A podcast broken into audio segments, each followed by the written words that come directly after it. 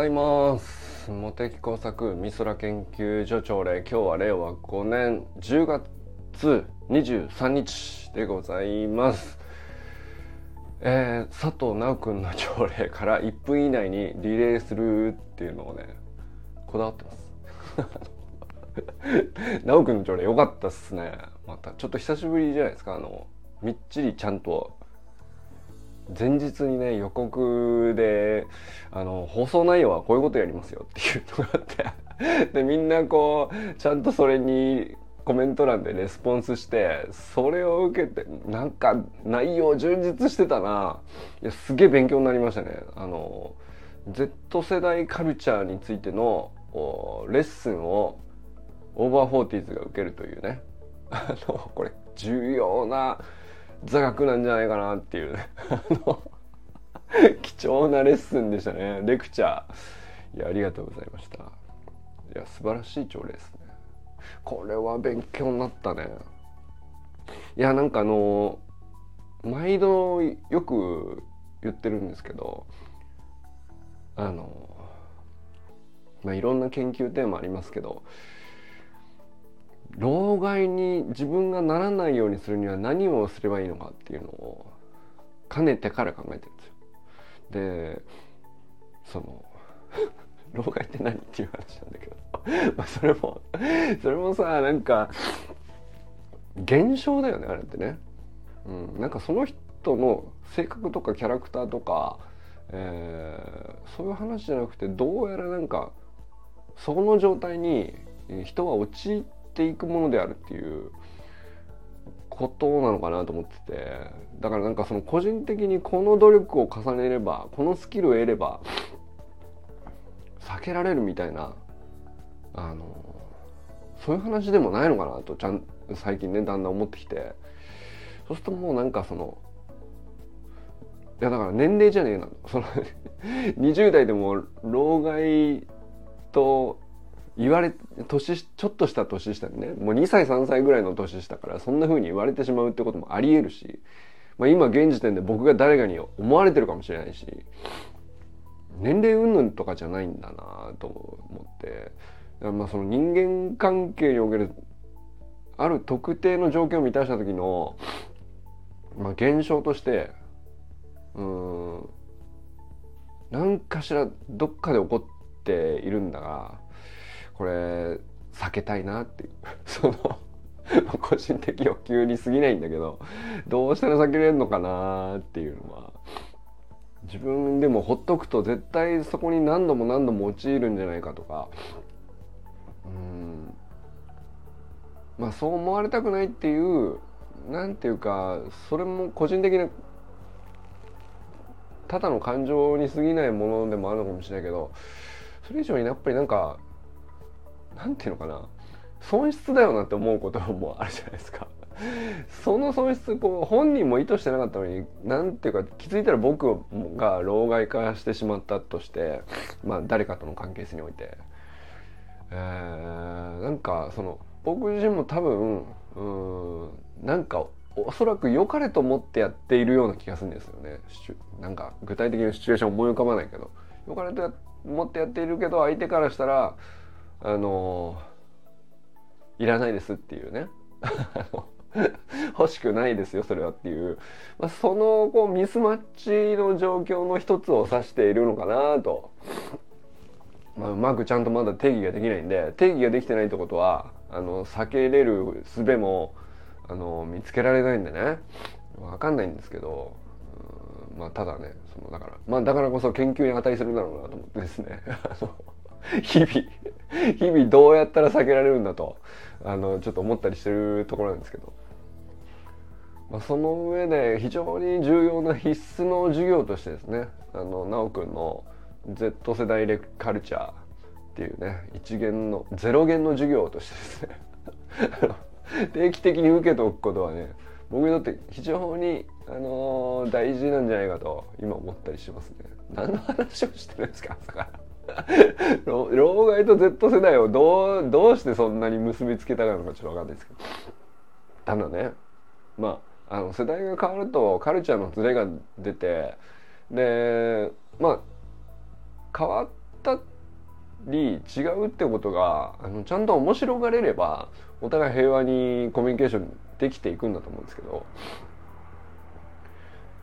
なんか違うことを常識としててなんか違うものを良いとしているもの同士でまあだからなんかあのー、それこそこう古くは人種民族間からあのー、宗教観とかあのー、まあ、国が違う、えー、で世代が違う、えー、まあもっと細かく言って地域で隣の村と何だか仲が悪いとか そのそういうタイこそさすごい大小いろいろあるんだけど結局なんかこれを良しとしているものがあるっていうのをお互いこうそれぞれ多様に抱えてていいんだけどなんか相手が違うものを信じてたり良しとしていたりすると自分が否定されたような感じになってこうもしかして敵対してるんじゃないか対立なんじゃないのか何だったら食われるんじゃないかというね。どっかで恐怖心があるのかなっていう。まあだからその老害化現象もなんかその文脈の一つなのかもしれないなとも思うんですけど。でまあ言ったらだからねその国同士が仲良くするとかあの隣の県で あの姉妹都市ななんだろう市と市がちゃんと仲良くするとか争わないとかっていうのはあの結局文化交流的なことでこう解消していくんだと思うんですけどでもどう混ざるかっていうのもまたね意外と難しいところですよね。なんか合に行っては合に従うべきなのかあの合に入ってもちょっとこれは受け入れてよと お宅のホームタウンでやれることは分かってんだけどあのこれを僕は大事にしてるんであのこれやらしてよっていうねまあ、なんかその混ざり方っていうのもあのこれも正解ない問題でさ。その難しいところだと思うんですけど。でもまあやっぱりあの急に混ざるとねあの急に混ぜようとすると境目ができちゃうんだけどゆっくり時間かけてちょっとずつ学ぶっていうのがね大事なのかなと。思ったりしてますよね。だから Z 世代の今日の話でいくとなんだ？あの、えー、まあ TikTok からこういう期限でこういう話ありましたと。なぜなぜ？えー、ジャガット、えー、蛙化現象。あと何があったっけ？えっとちいかわ。そっちいかわ。ちいかわね。なるほど。そうそう。まあちいかわぐらいもキャラクターぐらいだったらねその平和的だと思うんだけど。なんだろうな。うんあとはまあだからその SNS のメディアどれ使う問題とかね。いやちょっと私 TikTok はって なったりするよねどっかでね。いやもうなんか Facebook はおじさんのやつじゃないですかとかまあよく言うじゃないですか。おじさんしか使ってないでしょみたいな。まあまあそういう言われ方がしたりとかね。そのお互いなんかあのいや自分の周りで流行ってるものを称えること自体はいいんだけどそれの比較の時にあの比較対象としてなんか別のちょっと前に流行ったものをもうワコンでしょ的な文脈でうんちょっと茶化したりとかってあるとあの、まあ、関係性があればそうだね母って流せるけどなんだったらこう人によってねカチンときて「あのなんだよあいつは」と。なんだよあいつはっていうかそのメディアなんてむしろこうだろうみたいなその反撃が内内内心始まって分断されていくみたいなね。まあちょっと大げさですけど、まあ、そんな話のこうなんていうか どこ見渡してもそんな話ばっかりだなと 思うんだけど、まあ、でも逆になんか今日の奈くんのね Z 世代レクチャーをこうゆっくりきなんていうかあの朝の頭がすっきりした状態の中でゆっくりちゃんと聞いてる分にはははなるほどそういう文脈あってそこがルーツでもともとはこういう人が言い始めてでこんなきっかけで広まり始めたみたいな話聞くとこれ結構ねなんていうかあの受け入れやすいっていうか反発感がないんだと思うんだよね。これはなんかみんなやった方がいいっすよ。あのおじさんたちはって 思ったらいい授業だなと思ったんですよね。これいい授業。他でもなんかみんなこの40代にたるもの、えー、ちゃんと身につけた方がいい教養って何なんだろうなと。え。例えばなんか40代の時にしておきたかったことを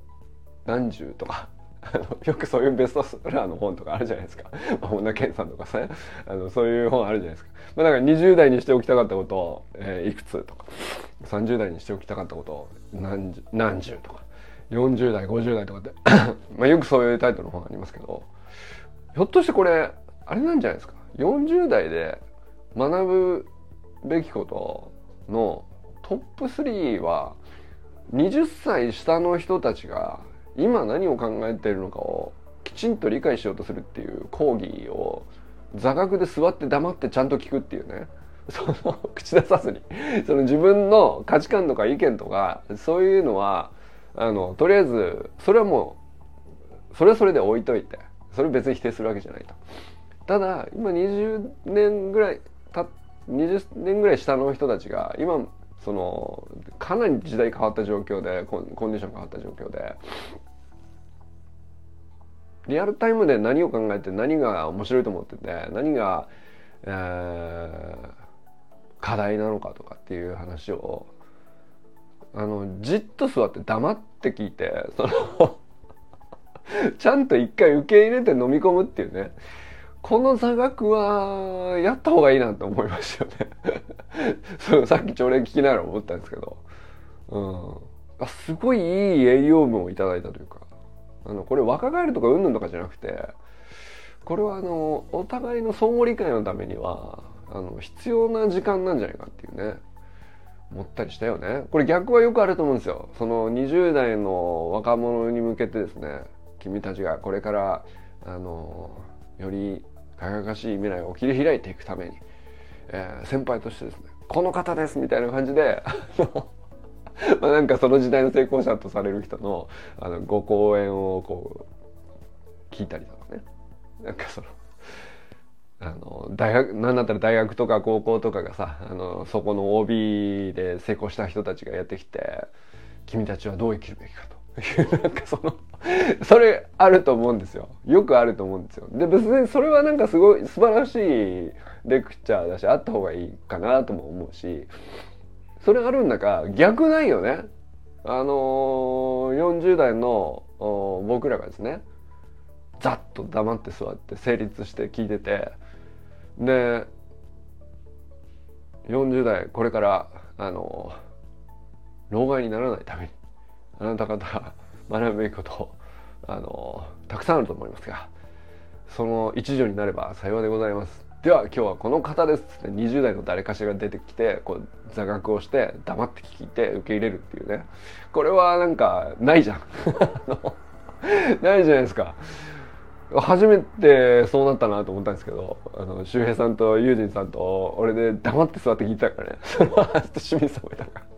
ら。これ良かったですね。あのめちゃくちゃいい取り組みというかカリキュラムというかあの、まあ、研究所の中でもうんなんて言うんですか？ユニバーシティっていう 講義室で講義を聞いてる感じになりましたね。うん。そして修くんの研究計画書の完成度の高さよ。あの見ました？皆さん。あのちょっと笑けるぐらい完成度高かったな。いやすげえわ。あのあれはもう90点超えてるんでなんだったら細かいところをこうした方がいいああした方がいいっていう。そういうのを言える段階になってきてるんだと思う。先生指導教官の先生とかからしてもね。そうなってきた時の指導教官のねなんていうか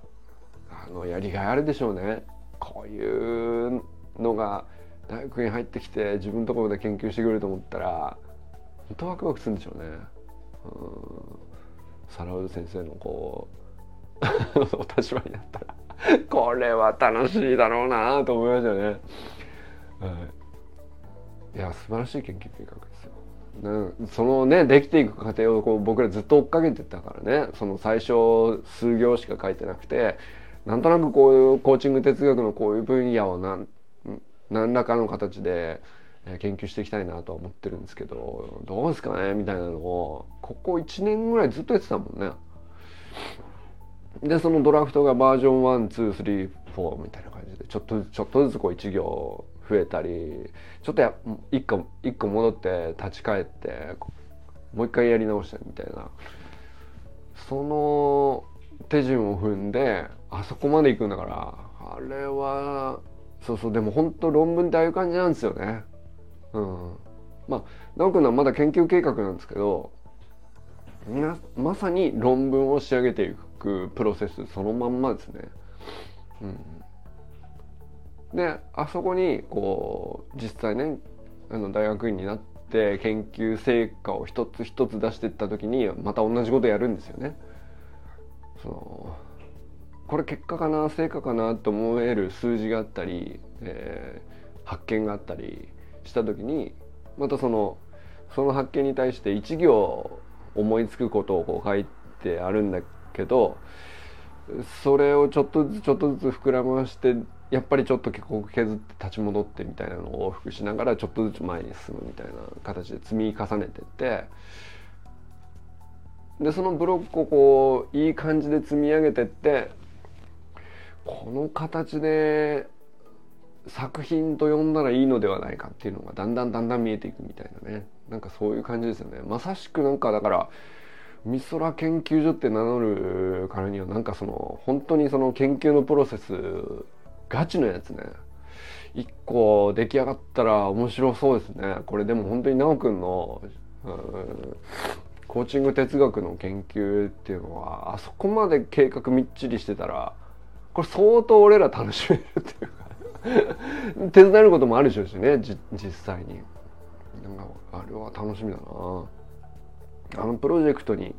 直くんプロジェクトになんていうか無言のうちに僕らももうサポーターとして加わってるというか分担者として協力者として研究協力者として自然にこう加わっちゃってるから 共犯者というかわかんないけどね。いやでもなんかあのあそこまで研究計画の完成度高いと、うん、読み応え何度でも読めるよね。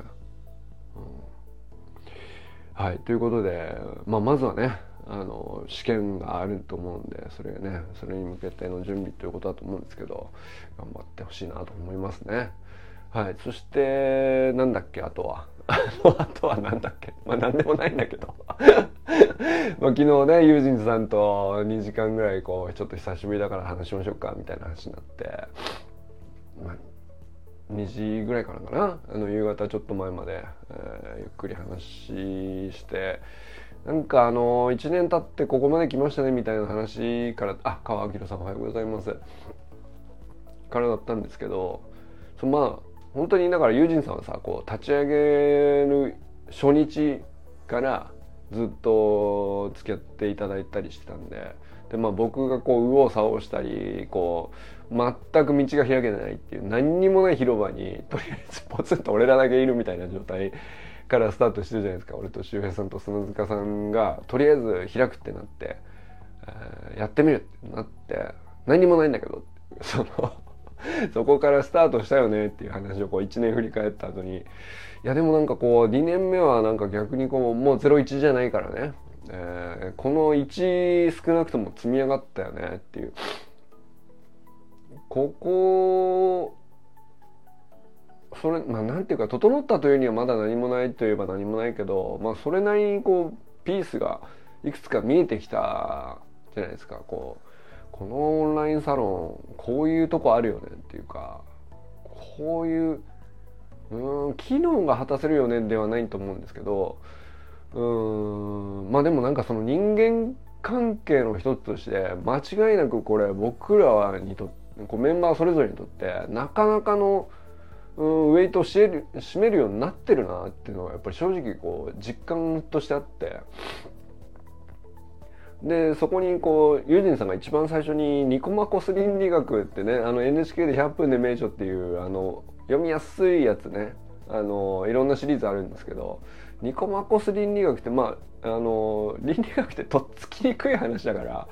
あのまあ一回一回はね高校の社会とかでこう名前だけは倫理って何かやったなと、うんアリストテレスはどういう哲学をとかあの中庸とは何かとか徳を積むっていうのは何かとかなんかそんなのを教科書で読んでも全然咀嚼できなかったみたいな話をちょっと自分なりにこう 酸いも甘いもなんか2 3 0年こういろいろあったんで改めてこの辺でこうちょっとさっとこう振り返って自習ノート書いてみんなと共有してみたらどうなるかみたいなのをやってた時期があるんですよね。でまあその時に、まあ、徳を積むってこういうことかなみたいな話のところまで自習ノートがこうずっと積み上げられてってそこまで行ってその次があの友愛っていうテーマが残ってたんですよね。友愛っていうのは友の愛と書くやつですけどだからなんかそのまあ友情関係ですよね。いわゆる、まあ、友情関係って言ったらあれですけどまあ僕らみたいなあのうんつながりのことだと思うんだよ。人間関係もいろいろあると思うんですけどその家族じゃないよねと。でなんかその、えー、なんか なんかこう機能とか役に立つとかそういうものを提供してギブアンドテイクだとかウィンウィンだとかそういう関係生活と、まあ、それもだいぶ怪しいところあるっていうね。一応なんかそのオンラインサロンのあの入るきっかけとか文脈とかまあいろいろあるからあのこういうのを期待してるとかこういう意味では僕にとって役に立ってます。私にとってはこう助かってますとかっていうのはそれぞれもちろんあるとは思うんですけどあのまあなんかでもそれはまあそれであって全然いいんだけどなんていうかなその快楽的に付き合ってて楽しいたあの付き合うと面白い関係まあ飲み友達みたいなのと、えー、役に立つウィンウィンの関係だからあの昨日これお互いこれを提供すればこれが返ってきますよねみたいなギブアンドテイクの関係の友愛っていうのがああるよねと。でまあだから友愛には3パターンあるよねって話しててその3つ目の最後が単純にこの人の人柄をお互い認め合ってやっぱりなんかあのこの人の人柄いいよなってお互い思えている状態でのつながり方っていうかその友愛いいよねっていう話をね まあそのあっさい言い方するとそのそういう感じですよね。そのなんか友愛にもその3つのパターンあるんだけどもあの有用性でもなく快楽的でもなくえー、人柄に基づく友愛ってなんかあの言ってることはなんとなくわかるんだけどどう目指すのかあのどうあればそこに行き着くのかちょっとわかんないけどでもそれ良さそうだよねみたいな話をずっとしてて。そういえば気づいたら我々こうそういう関係になってるよねみたいな話になってですね。あのそうだね。そうだねそのまあ確かに誰もが何かの研究者でそのそれぞれ一人一人こうこだわりがあったり、えー、研究と呼べるような何かこう掘り下げてるものがあったりっていうのを共有し合うっていうのは、まあ、表面上の行動としてはそういう空間ではあるんだけど、まあ、それを通じて結局その人の人柄がこう表現されてで結局その人の一番良き部分が出てくるんだと思うんですよねそのこだわってるところを素直にシェアするとか隠さずにここも共有するとか、まあ、内面も結構出てくるじゃないですかそのこだわってるところを出すんだから。でできてたりでできてる達成をこう共有する場所っていっぱいあると思うんですけど全然できねえですっていうことも共有したりしてるから僕らはねそうすると本当にその人柄の良き部分がつながっていくっていう空間には結果的になってたんだろうなと思うんですよね。でそれをなんかあのね昨日のユージンさんとの話ですごい振り返ったりこの先もなんかかなり可能性ありそうだねっていうねそういう話をしたらもう止まんなくなってたよねっていうね。まあ、そういうことであのぜひね あのサロン内記事としてあの共有してあるんでぜひ皆さんにあの友人さんとモテ作の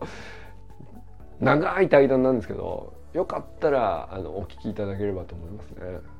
いやなかなかの話してますよ あの、あれ一回聞いたらこのサロンの丸1年分全部あそういうことねだからこの状態なのねっていうのが、あのー、よくわかるんじゃないかなと思いますね。そうなんか別にそういうことをあの話そうと思って話し出したわけじゃないんだけど、まあ、なんとなくそういえばちょっとユージンさんと久しぶりにゆっくりしゃべりますかみたいなその程度であのふわっと話し始めたんですけど例によってね。だけどあもうこのサロンの丸1年ずっとやってきた中でこういろいろ変遷もあるし、えー、あの人入ってきた時にこういう変化があったとかあのあの人が出てった時にあのこういうふうに送り出せたとかあのまあさまつもありましたけどもうんその辺もこう前半の1時間でこうまるっと凝縮されちゃってたね結局ね。そしてなんか後半の1時間はなんかこのサロンの機能って本当にやっぱりなんかこう社会的にあのそんなに大々的に大きな機能を果たそうなんて振りかぶっちゃいないんだけどそういう機能を機能っていうのかこういう場所を必要としてるよねっていう。なるほど。はい。えー、うん。そうそうそうそう。すっきりまとまりましたからね。そうそうそういう機能をいよいよなんか他のそういう目で見るとね逆にねそのこれまで1年やってきたことであこういう道のりをたどってきましたねこういう環境になりましたね。で今こういうふうにお互いつながれてますね友愛関係として、えー、人柄の良き部分をこう共有できてるよねと。これってまあこれをもとにしてもう一回こうそのモテモテ工作海空研究所外のいろんな人間関係をもう一回見直した時にできることあるなっていうね。その見える景色がだいぶ変わるんですけど同じものを見ててもね。それがなんかあのすごい昨日話してて思ったことですかね。その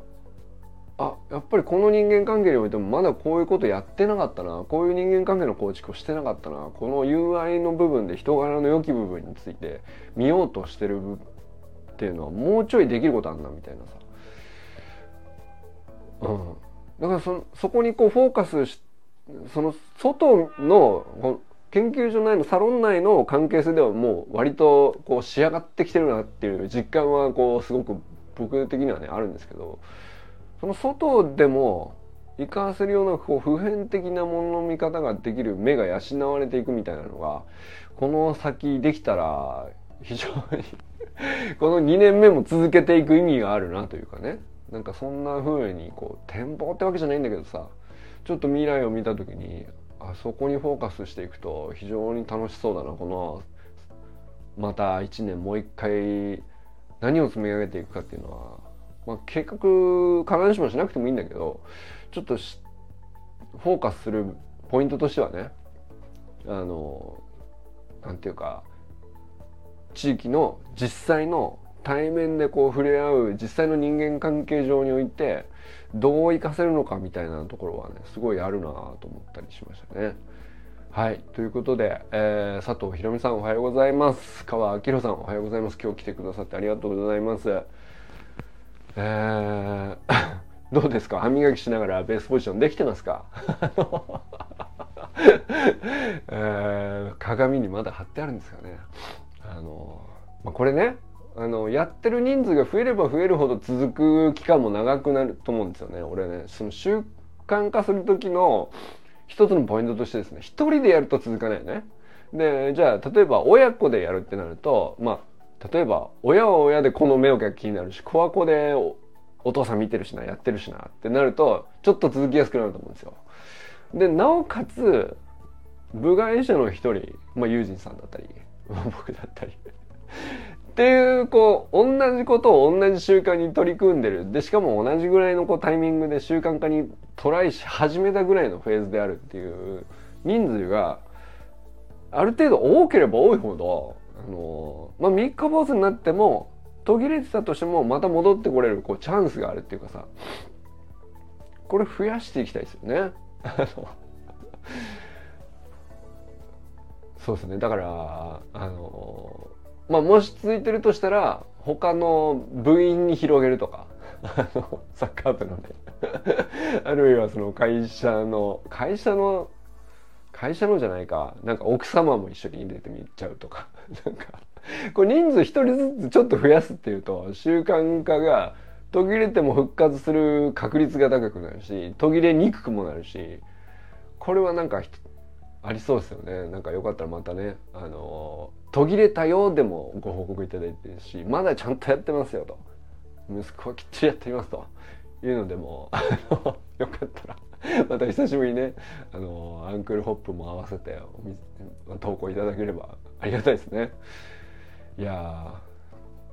はい、えー、安倍ゆかさんおはようございます。三つ峰さんのねあの僕を一日どっかに素敵な場所に連れてってっていうそのいう話をしたらですね連れてく場所どこかな三峰さんなんていいんじゃないでしょうかっていうところに早速もうそのモンテサンコンサルでそういう話があったからね。でその文脈で 早速そっか思い出したわ。あそこすげえ素敵だったし自分のこうエネルギーがある上がる場所としては最高だったしっていうのでこう週末行ってきたよっていう話なんですあれでは。ね。あのストーリーズの綺麗な映える写真ね。いや良かったですね。でもあのそうなんですよ。ほんとちょっとあの別にコンサルってほどなんか大した話をこうアドバイスでも何でもないけどなんか喋ったきっかけでそういうふうにこう自分で思い出してそういえばエネルギーが上がる場所ってここだったなってなって実際その行動にパッと移せるみたいなあの強靭ななんていうかフットワーク。あれはすごいなと思うよね。もう行ったのって思いましたからね僕はね。もうって思って。いや行くあ行きたいなと思ってきましたみたいな話をこうそその喋ってる中でも言ってたからあまあ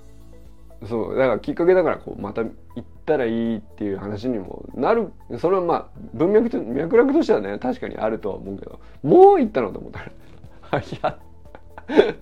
いやでもよかったっすね。あの辺がこうさすがだなと思わせるとこなんだよね。うんメンタルしながらだなと思うし足腰強靭だなと思うし。ああいうの行動力と言わずして何と言うんでしょうかね。うん、でも本当はあれあれを一個一個積み重ねるが20代でやるべきことの全てなんじゃないですかね。いや美しいなと思いましたね。なんか写真もそうですけど。あのゆきかさんのこうあり方としてですね。いや正しい25歳の生き方だなっていうね。しっかり働いてしっかり提供して、えー、しっかり学んで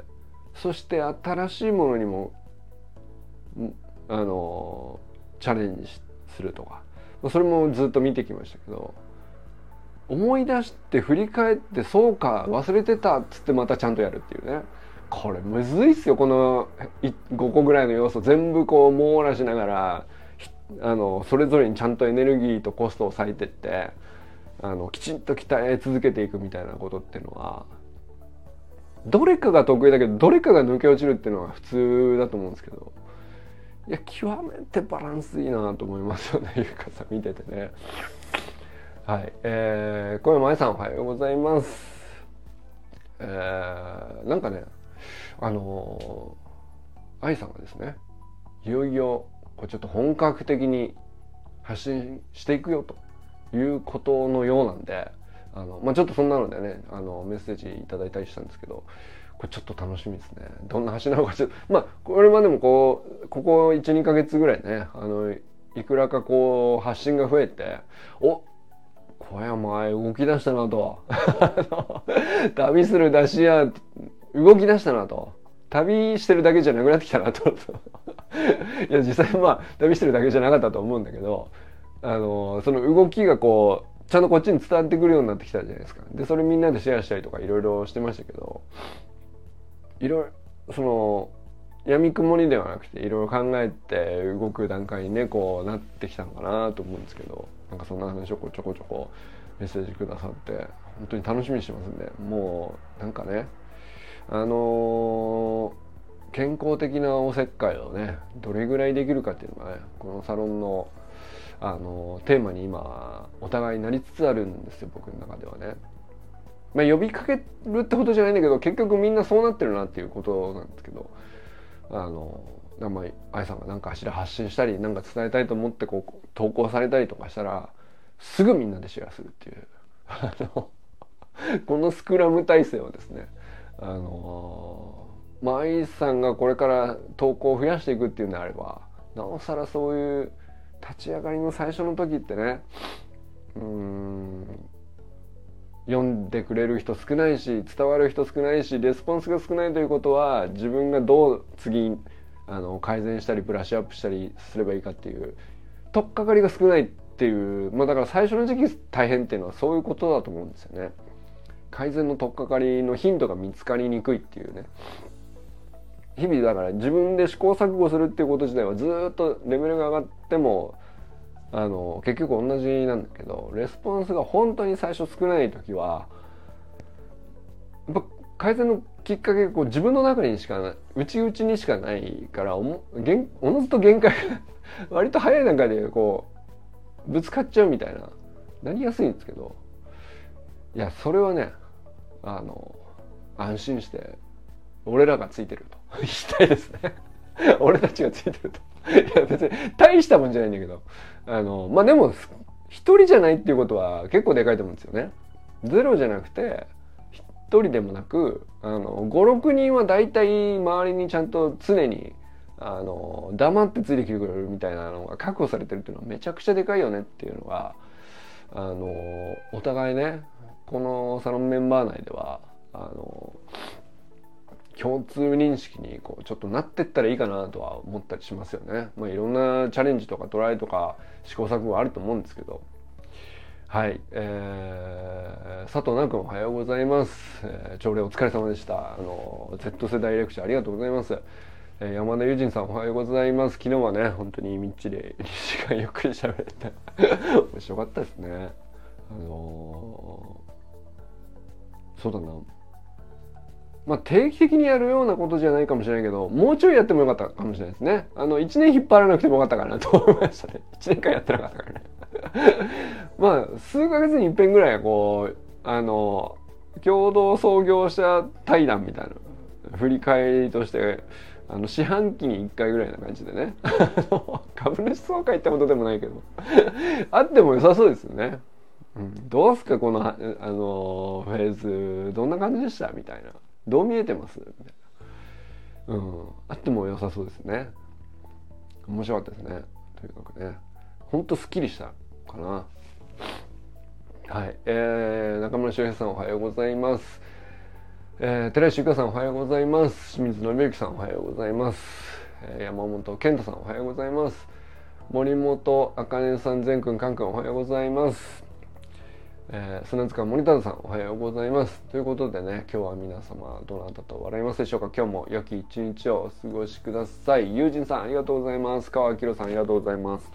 周平さんありがとうございます。清水さんかな他だもう一人わからない。ありがとう。ありがとうございます。